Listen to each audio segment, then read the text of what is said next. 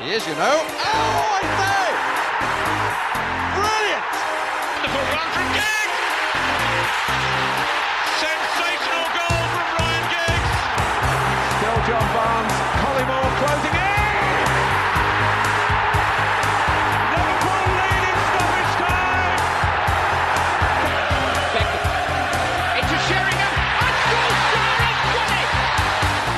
Welcome to the 90s Football Hall of Fame show, a podcast brought to you by thefootballfaithful.com.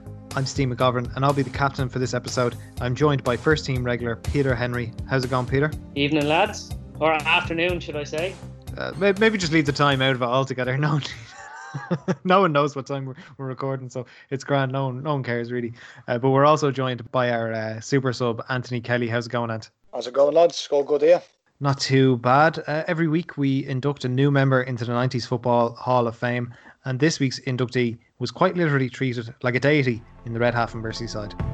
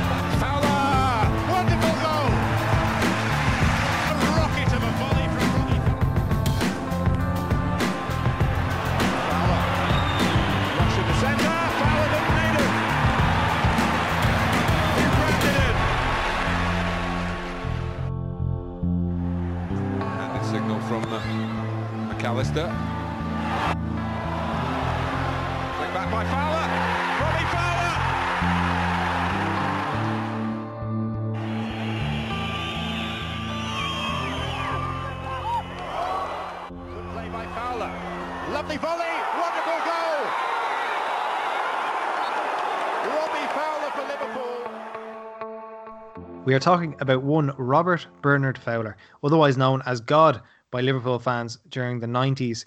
Now, Ant, I think just about everyone knows about Fowler and the type of player he was. We've all seen the highlight reels of his goals. So take me straight back to the very beginning. He broke into the Liverpool team as an 18 year old, and from there was a real whirlwind. He really was, and it was unfortunately, Steve, it was against your team that he um, he, he, he made his name. Um, scored Yep. scored six goals in, a, in an old-fashioned two-legged EFL Cup tie against Fulham uh, as an 18-year-old, and it was unbelievable, really, because he, he he just went from strength to strength from then on in. It was clear Liverpool had a- a prodigy on the hands. And he just exploded into the first team. Basically, th- there was a lot of talk about this kid being, you know, the the successor, the heir to Ian Rush, who was coming towards the end of his career at that point. And you know, normally that kind of pressure, that kind of expectation would get to a lot of players. But the- I think the, the thing about Fowler was it never seemed to encumber him whatsoever. The momentum that he had in those early years was just unreal. Like he hit the ground running in the first team and scored 18 goals, never looked back. And it was just, again, it was just blatantly obvious to anybody who understands even like, you know, two or 3% of football, just what a fantastic player he was um, such instincts, such predatory instincts. He, he's often attributed to being like a bit of a fox in the box type forward, but he had he was so more sort of multifaceted than that. Such like such strings to his bow, like he was really composed, quite a strong guy as well. You see him.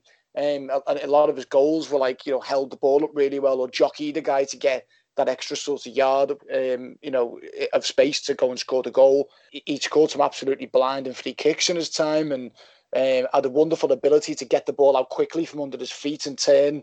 That you know scored so many clever sort of goals out of nothing really. And you often associate those kind of goals with like world class foreign imports, like your Henri's and your Luis Suarez and people like that who can score from nothing really.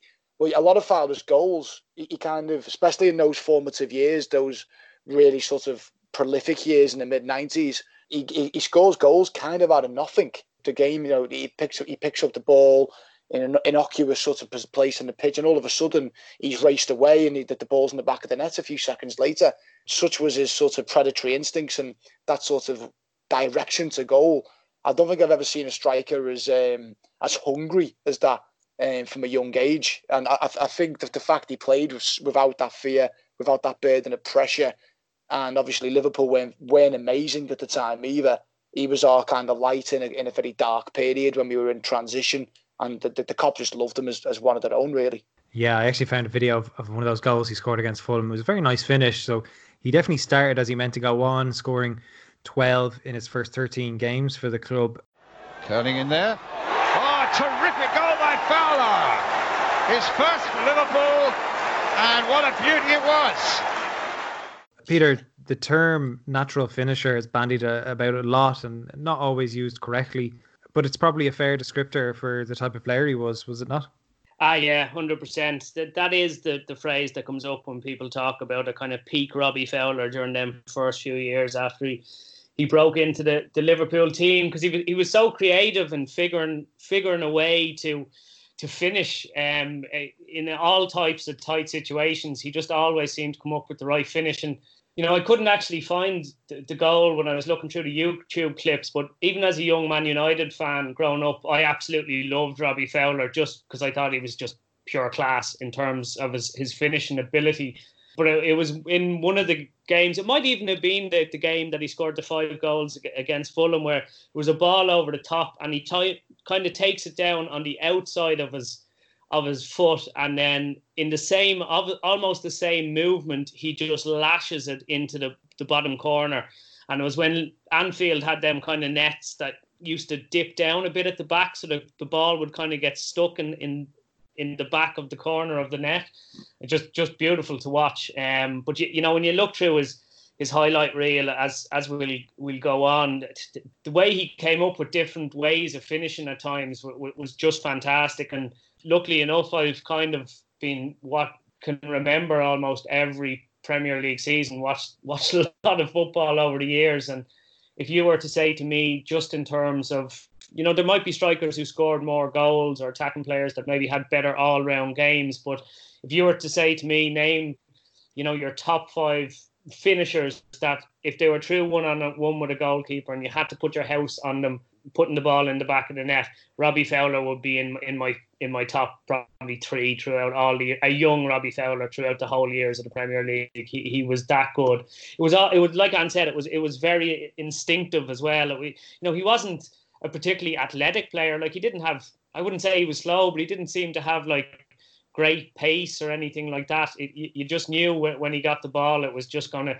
try and get it onto that le- left peg and, and, rifle it home. And uh, as we'll get on to, quite often he was, you know, he, he could score goals where there didn't really look to be too much on. Um, and there was a fearless, uh, uh, he was fearless, I think, as well at times. Like Ant said, nothing seemed to phase in them first few years. Like I remember the, the day Cantona came back in 95 from a suspension and Fowler made a fool of Peter Schmeichel twice and Gary Neville in in uh, at Old Trafford. You know, there was just no fear to him as well. He had that kind of you know that working class lad who's who got his his chance and he wasn't going to let anybody get in his way. He wasn't going to let pressure or anything stop him. He was uh, yeah he was he was so special them first few years.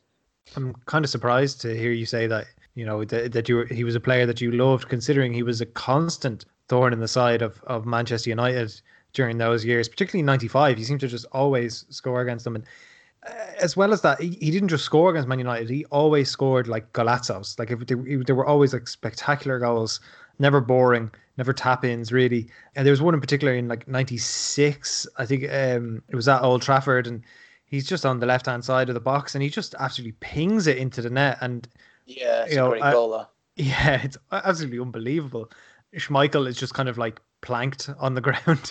just like what just that's, what just happened. I thought that was part of a double where he scored. I think he lobs him in the same game. Um, I always thought that was Cantona's first game back. I don't uh, remember to be honest. It might yeah, I don't. I think, two, I think wasn't it was. It, it, it, was, it, it was a 2 2 draw. Cantona scored yeah. a penalty to make it 2 2, but Fowler had scored both Liverpool's yeah. goals in the, that the, game. The chip is brilliant as well. Yeah, like you said, because I think it was like Gary Neville gets dispossessed. Yeah and he's literally in no man's land. And Schmeichel comes out and gets gets uh, chipped, um, which I'm sure he was very forgiving of Gary Neville for that. But uh, yeah, it was unbelievable kind of brace. And any any any other ones in particular? I mean, there's a lot to pick from here. Oh, yeah. You know, I was looking at uh, you know, his his top ten finishes for Liverpool um, so many. earlier. The, the, there was there's so many there's, it's hard to pick, you know, but there's the, the one against Villa when he, he just mugs Staunton off. You know, he's, he's got his back to him and he, he spins him and he just leaves Staunton for dead and he's, he, he just carries the ball an extra couple of yards. and unleashes that curling effort right into the corner of the goal. It's it's it's almost like Gerrard-esque the finish. It's really beautiful, like really, really into the far you know into the far corner. Uh, I love that one. There's the second goal he scores against uh, Newcastle in the four three. It's not like it, it wouldn't be like in his in his top goals. I just remember how like I loved the celebration because I remember doing it when I was a kid. he scores the goal and uh, he slides into the back of the net after the ball, like heading the ball on the ground. Yeah. And uh, I, I, just loved that celebration because I mean, that was one of the most exciting games ever when I was a kid. That four three and uh, everything about it, like you know the the the end to end foul, getting a brace uh, he was absolutely my favourite player at the time. Um, so yeah, there, there was so many good ones. He also actually scored um, the, the goal into 2001 League Cup final as well, which was a blinder. Uh, I think Heskey nods the ball onto him, and it kind of drops over his shoulder. Again, it's like it's a goal that it probably doesn't get enough uh, credit. If, if someone like a Suarez did or a Bergkamp had done it, it would be like probably one, you know, one of the all-time, you know, uh, famous cup final goals. But the way he hits it, the timing of the shot uh, as it drops over him and loops over the goalkeeper from about 25 yards out. It was absolutely, it was absolutely brilliant finish. If you ever get a chance to watch it, because the game was actually, it was actually a bit of a non-event. Liverpool froze in that match, and um, Fowler bailed us out with with an absolute worldy of a finish to, to get us in front. So yeah, so many, so many favourite memories of him. Like. Yeah, that's that's one of those where came over the top and he it's kind of like a volley with the laces and yeah, it kind yeah. of just like dipping. Kind of gets under the ball, yeah, as he hits Yeah, it, yeah. Gets, it's it's yeah. almost like a lob nearly, and it, it doesn't have like ferocious pace on it or anything, but um. Yeah, it's an unbelievable finish. Liverpool actually uh, have it as their as his number one finish for the club. Oh, do they? Yeah, yeah. Well, in this video, anyway. Ah, right. I'm surprised that, by that. The okay. other goal, Peter, which I know for a fact that you love, is the one against Brann uh, in Europe, which was, I mean, it actually defies description because you just wonder, like, how in God's name did he do that? Uh, it, it's the it's the innovation. It, it's the natural. It, it's like I said was saying that's kind of natural. You get the impression when Robbie Fowler was at the best that there was very little, like there was very little thought. It just happened. You, you improvised. Know, like, yeah, improvised is the word I'm I'm looking for. Yeah, I put it like it was like you know people talk about you know when people perform best they're in like a state of flow. And it, like I just don't think Robbie Fowler thought much. It was just that creative spark to come up with these finishes just happened. But that one's just sensational. There's a long ball out to the left back who's on the touchline. I think it's Stig, uh, Bjornebye, and he heads it back into Fowler, who's about 30 yards out and like to the left hand side of the box, and he flicks it up. It goes right up in the air, up over the defender's head and he runs onto it, and then it's a pure Robbie Fowler finish. Once he, he gets to the ball about 10 yards out, he just absolutely rifles it on the body past the goalkeeper. Just a phenomenal goal, the kind of goal you could just watch over and over again. Good play by Fowler. Lovely volley, wonderful goal. Robbie Fowler for Liverpool has calmed the early nerves with a piece of skill that will live in the memory for a long, long time. Bjornebye's header set up the chance for him to try it out. It was a training ground trick that's really come off in a match situation, and Liverpool are in front. There's one that really sticks out for me as well, lads, and it's it's against Charlton actually. It's an overhead yeah. kick. Ball comes overhead. in the corner, and yeah. it's it's just pure football and porn. Like the but there's a melee in the box, and it bounces to him kind of on the six yard box and he's running away from goal. The box is absolutely packed. There's about eight or nine players within the six yard box, and he turns and kind of it's not acrobatic. He just kind of slowly turn, gets down and just flicks an overhead up and over everybody. And there's like there's no room for that ball to go in except a couple of feet, and he just nails it perfectly. that's that's probably my favorite of all his goals. It's just it, it's just sensational, and only true. Like it, he knows exactly what he's doing there. He knows he has to put that up. Like there's no pace on the ball, anything, but he just takes every every defender out of it, and it just goes into that small little percentage of the goal that no one can reach. It's just it's just phenomenal. It was really really important that goal as well because we had to beat Charlton to get the Champions League that uh, in that match as well. So yeah, it was it, it was a wonderful time to be doing something like that, wasn't it? I mean, you mentioned the League Cup final goal. I mean, he also scored in the UEFA Cup final and very nice finish where he, he's into the box and he's got three defenders around him and he yes. somehow finds the, the bottom corner. So, I mean, like he he definitely picked his moments. Certainly, you know, scoring in derbies, scoring against United, scoring in cup finals. Sure, he was a, he was a big game player. There was, there's no two ways about that. And again, I think it, he had that natural swagger and confidence where it probably he probably just wasn't that phased by the big occasion. And I, I think that 2001 season where we won the three cups, uh, it was kind of like his last hurrah um, as a Liverpool player because he'd had you know two or three years of really bad injuries and dips in form, speculation about his future. And he, again, I think it was Owen who top scored that season as, as usual at that point. But Fowler scored so many big goals that year. Um, he, he scored one in the FA Cup semi final in a really tight game against Wycombe in the semi final. A great free kick as well. So yeah, so many pivotal moments. And again, the that Alaves game. I don't know if it was fatigue or nerves, but uh, a very watertight Liverpool defense kind of capitulated uh, against like a, a, mid-table Spanish team, really. And uh, I think we were three-one up at one point. The game ended into extra time, four-four, and Fowler scored at a moment when the, the momentum had kind of swung back into Alaves's favour. And he, he, again, it was a goal kind of out of nothing, really, that, that he scored that in that game. So, so many big moments for us. Like the League Cup was definitely his tournament, lads. He scored. Uh, obviously made his name against Fulham in it, and then he scored 29 goals in 35 League Cup appearances. That's just phenomenal. Like, you know what I mean? Brilliant. Oh my God. Yeah, he ended up winning it twice, of course. But one of my all time favourite Premier League moments is when Fowler, after scoring against a penalty against Everton, gets down on his hands and knees and starts crawling and uh, kind of starts doing a, a sniffing motion. Um, I've no idea what exactly he's getting at, but uh, it was certainly uh, mean, it's just an amazing moment. I just love it so much, and I wish I wish more things like this happened in the Premier League. To be perfectly honest. Yeah, well, see, this is the thing. Like, I always, I, I love things like that as well, Steve, because like the backstory is Fowler had been out in injured, and you know Liverpool's quite a, a small city in many ways, and that rumours tend to fly around. And some of the chants that you hear in the Merseyside derby against players, as Steven Gerrard will attest to, and certain Everton players it's it's really to the bone. They get if there's any rumors about anybody's personal life, that they come out they come out in vicious fashion during the Merseyside derby. And it had been alleged that Robbie Fowler had during his injury break had been out in the town a lot and he'd been uh, he'd been taking certain white substances. So my my favorite part of the whole story of, of this is the excuse that Gerard Houllier and Fowler tried to use for him doing it.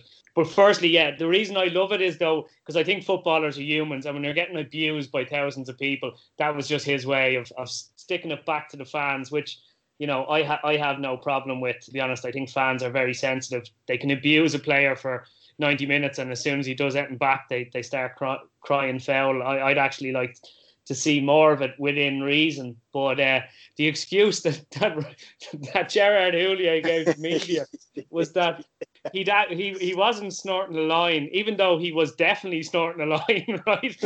Um, was that he'd learned a Cameroonian grass eating celebration from Rigobert Song, which I just thought was absolutely brilliant. Like, no, look, we can see it, man. We can see what he's doing. Don't take us for mugs. But yeah, what an excuse. He wasn't really doing it. He was. Uh, it was a Cameroonian grass eating celebration. I love the way Rigobert oh, was the fall guy as well. That that was brilliant. Like like like an obscure squad player was the fall guy. to restore parity for Liverpool, and it's very well taken. And I'm not sure that's the most sensible of celebrations from Robbie Fowler, but he's enjoying the moment. He was into all the fads at the time, Robbie Fowler as well. Like, can you remember he used to wear that little plastic thing on his nose? Yeah, that's right. And he had the like the, the bleached blonde hair, the, the point of Guinness hairstyle is just is just horrific when you see look back at some of his best moments. You kind of be thinking, "Geez, I wish he, I, I wish you're you're thinking, Robbie, I didn't have that hairstyle when I scored some of my best goals ever." You know. it's often forgotten though, and that uh, celebration. I mean, it came during a, a three-two win for Liverpool in the Merseyside derby in 98-99. and you know it's. I think it's forgotten because of that. That that was a big win for Liverpool. I mean, during the 90s, for whatever reason, they had struggled against Everton. I don't have the stats to hand, but I know they won very few games against them uh, during the decade, and it was their first derby win in a long time. So it was actually like, you know, as much as we laugh and and uh, point out the, the kind of farcical nature of the of, of the goal and the celebration, you know, that was a big game for them and a big moment from Fowler himself. Yeah, it was. I think it was three years in a row, three seasons in a row when Everton were really down in, in the dumps in the Premier League, and they, they beat Liverpool at Anfield for, um, three years running. It was, I think, it was just a psychological thing. We've we've spoken on this pod before about other Liverpool players and how flaky and weak that Liverpool team was, despite having some wonderful attacking talent in it. And I think Everton just basically realised they were never going to win a football battle with Liverpool, but if they bullied them and they got in the faces, got a bit direct, got the you know a few elbows thrown in corners, they basically became wars of attrition in matches, and Liverpool didn't really have the belly for the fight at times. And I remember um, as a kid the, the tension in some of those derbies because a lot of pressure on Liverpool to win. And um, yeah, that was that was a particularly uh, a big moment that as well. I think it was just a time when Liverpool were heading into that new era. It, it was the year when I think Houllier was appointed that season as well, um, halfway through. So a lot of change in the air, and I think Fowler was just kind of reminding everybody that he was he was still there. He, he was still a Liverpool player despite his injuries as well. So I think it was um, that that was a particularly big moment for him personally as well as the club. And he was a very socially aware player as well. I mean, he famously supported the Dockers. He had a, a you know a Calvin Klein T-shirt where you know he used obviously the letters CK and, and just wrote Dockers with it, and and he was kind of yeah very very socially aware as you'd say. Yeah, he was. I mean, he's as he's from Toxteth in, in Liverpool, which is sort of inner city area. If people aren't familiar with it, suffered a lot of post-industrial decline, quite a lot of unemployment around there. So I think he he, he would have been sort of ingrained in like a lot of sort of social responsibility as well. Yeah, he got into a bit of trouble for that because uh, you're not really allowed to display political messages when you, when you score goals. So he, I think he, he got a little bit of flack for that moment, but um, it, it sort of obviously massively endeared him to a to a fan base which is very very left wing at Liverpool. Um, you know, there's no getting away from that. Liverpool is a left wing football club predominantly. Um, so that that sort of the, the goals were helping massively, but that kind of human side to Fowler, you know, really sort of elevated him and venerated him with the Liverpool fans to just just absolute adulation. Really, he was he was commended as, as well as well as being punished and scorned on by the authorities. He was commended by the fan base and a lot of the uh, the Liverpool-based journalists and writers at the time as well. So yeah, it was um, very sort of polemic moment, really. He was one of your own, I suppose, one of your own as, as in yeah, modern, yeah, in, in modern kind of fan culture, Robbie Fowler was one of one of Liverpool's own. I think that's why more rever, rever, revered than any other player throughout that team. But like when you look at the way he burst on the scene, lads, like he scored 30 plus goals in all competitions for his first three seasons. He was the the best young player in England for two to three years. Like, and that was really the highlight of of his entire career. But and but that's the player like I kind of I kind of re- remember in in many ways. But he, he was just he was a he was a force of nature them first few years, and in many ways he was he was everything that was wrong with that Liverpool team, the whole Spice Boys thing, everything like that as well. You yeah, know, as Ant said, they maybe had a a kind of soft nature to them in in terms of um yeah capable of capable of brilliant moments, but then kind of not being able to produce it on a consistent basis. Yeah, I think that's true. That that that's, that's definitely something to that. No, no two ways about it. He was, you know, he, he, I think force of nature is a good way of putting it. Um, he, he was he, exploded onto the scene, and um, it, it, I, I, think he was definitely the kind of player to carry to help us to to have won more trophies as well. It's just that we didn't have the foundations there. He was just carrying us for a long time. As you say, thirty plus goals three years in a row is phenomenal for such a young lad. So definitely something to that, Peter. Yeah, I always find it funny that Liverpool had like a soft underbelly at the time when when Graham Souness was signing players like Razor Ruddock and Julian Dicks, and they just were still like just couldn't put up a fight. So obviously after uh, 2001, I mean they had that amazing season Liverpool, and you would think you know the the team was pretty strong and that they would they would build on from there and go on. But then shockingly, uh, Fowler left the club and goes to Leeds United. I mean, was this a huge surprise at the time? I mean, did you think God, we're we're losing like one of our best players here. What what was the reaction? No, I, I think the sad thing was uh, it wasn't that kind of reaction. I, I personally, I wasn't shocked because there'd been such um, such speculation. He was linked to Chelsea. I think Aston Villa were rumored to be making a bid as well. and his his future had been uh, open to speculation for a while. Houllier was famously a disciplinarian at the club, and Fowler was like a hangover from the 90s era of the Spice Boys, as Pete was saying. There was a lot of accusations about his private life and being a bit of a big time Charlie behind the scenes. And um, him and Phil Thompson did not get on whatsoever. There was a there was a famous training ground bust up between the two of them, which Fowler was forced to publicly apologise for. And again, I think that was the straw that broke the camel's back. Houllier favoured Owen and Heskey up front. We had people like Jari Litmanen and Vladimir Šmicer who were attacking players. They couldn't really get into the team either because we were so kind of dependent on that partnership between Heskey and Owen. And I just think it was it was time to, for us to cash in. Really, the timing of it was a bit odd. It, it kind of happened in November of the 2001-2002 season, and then off the back of that, we went and got Nicolas Anelka on loan for the second half of the season it was excellent for us, but it was a bit of an odd time when we were when we were going for the league to surrender one of our, you know, it could have been one of our key potent attacking threats that year. So the timing was odd, and obviously to sell him to a rival was a strange one. But we we got big money for a player who had a you know a questionable fitness record at that. And I think um, a lot of Leeds fans came to see that afterwards when he obviously went there and didn't really hit the ground running, didn't really light up Elland Road uh, for the money that he paid for him. It was 13 million, was it? that they paid for him in 2001. Yeah. I'd have to check that. Big, but again, as, as you always say, Pete, that was a lot of money back then. um, so you know, it, it, it, really was a big deal, but not ma- not massively surprising with the with the context that came with it. Yeah, they probably could have got more money out of Leeds too if they had asked them. yeah, probably. To be fair.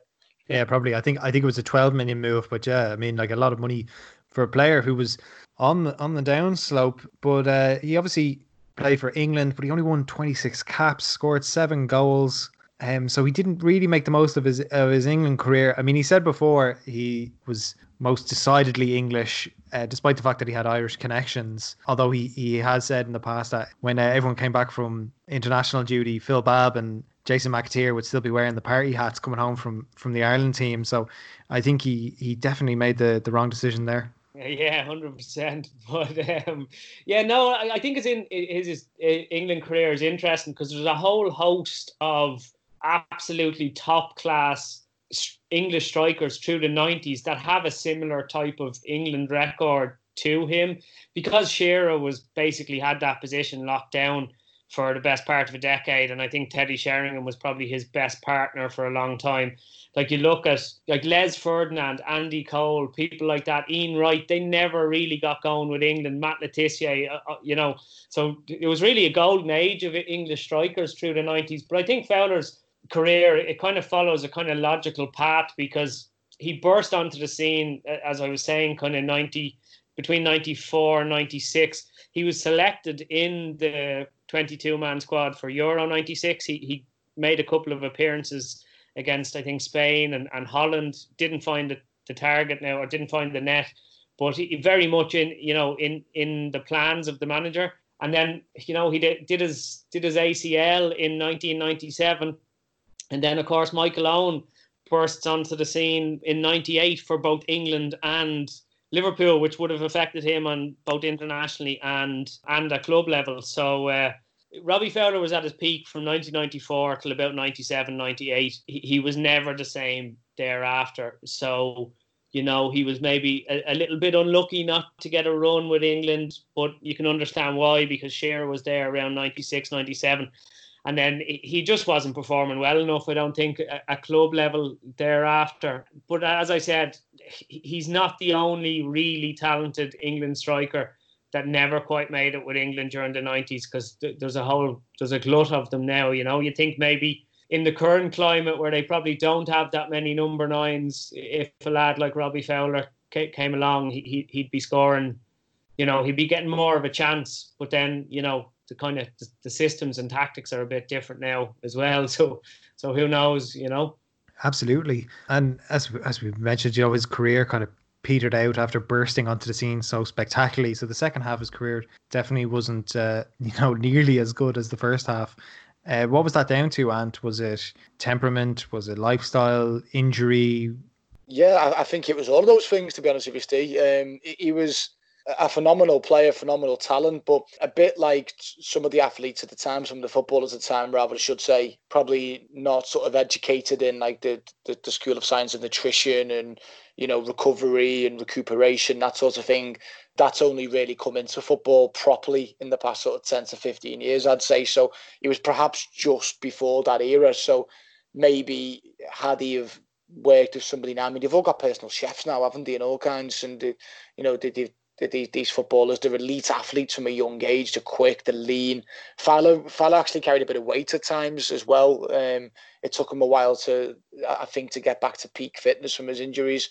And obviously, there was such a bad injury to, to do as well as to do his knees, ACL. It's, I mean, it's potentially career threatening, isn't it? When you, especially back then, and to have done that. So he, he, he bounced he bounced back, and, and as I say, he had that season in 2001, which was kind of his last his last big sort of contribution to Liverpool um, in that era. And then I think from there it kind of petered out. I don't, I don't. When I say temperament, I don't think he was ever a player who didn't give hundred percent. I'm not saying that for a moment. I just think that you know he maybe didn't have that same fearlessness after that injury. Perhaps it affected him. He certainly seemed a lot more um, aware of his body and he, he moved a bit more gingerly, and uh, perhaps it mentally affected him having such bad injuries in the late nineties it de- definitely shaved a yard off him in terms of his, his ability, his his effectiveness up front. And it, I think if you look at his record, sort of post 2001, it was about one and three, one and four, you know, which contrasts starkly with the start of his career. So he was definitely, uh, he definitely lost a step. There's no two ways about that. Yeah, he scored 109 Premier League goals in the 90s, and it's the fifth most. And then yeah. he added kind of another, he finished a, finished on 163 but that was over you know as long a period in, into the 2000s so there's there's no doubt. But he very much was he, he was a 90s footballer wasn't he? And very you know like you said not probably not not the most athletically gifted but just ca- capable of these kind of moments of brilliance. And, and you knew that after the games he was he was heading out in the town for the night. Like he, yeah he, definitely. he ticked so many of the 90s footballers boxes Oh yeah, there's all kinds of stories that all you have to do is go into any office and speak to people of, of a certain age who were out and about in Liverpool in the nineties, and it was always it's always the same names that crop up. There was apparently it was him, McAteer, uh, McManaman. There, there, there, was a few of them who, who, enjoyed the high life around Liverpool at the time because they were the talents a talented bunch. Uh, as well, so uh, and the Liverpool fans loved that team. Again, speak to Liverpool fans of a certain age, they are anti Benitez, anti Houllier, and they love the sort of late 80s, 90s Liverpool teams of free flowing attacking players. So they, those lads were, were, were idolised, they were stars, and I think they, they enjoyed themselves, shall we say, off the back of it. Absolutely. Well, Robbie Fowler is the latest inductee into the 90s Football Hall of Fame. Up next, we've got a quiz.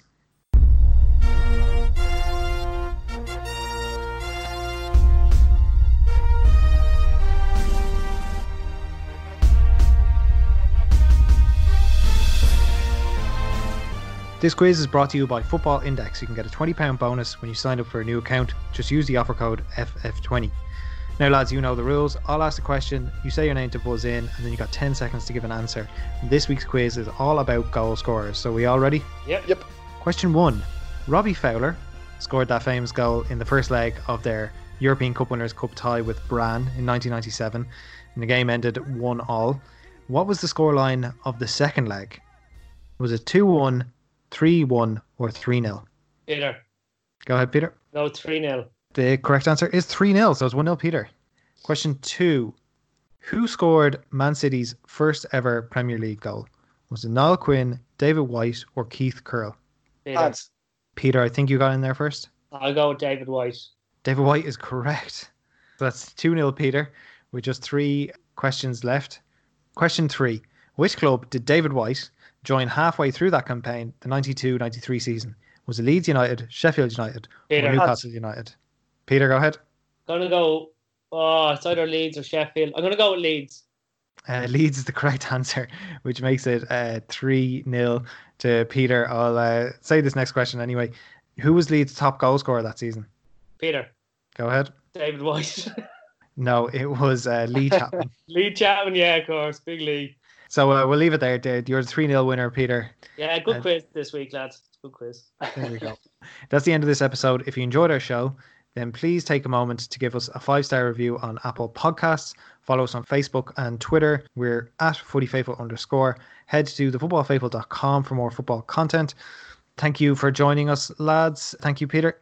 Thanks very much, lads. Another good one. And thank you, Ant. Yeah, enjoyed that, lads. Nice one. Thank you. And wash your hands.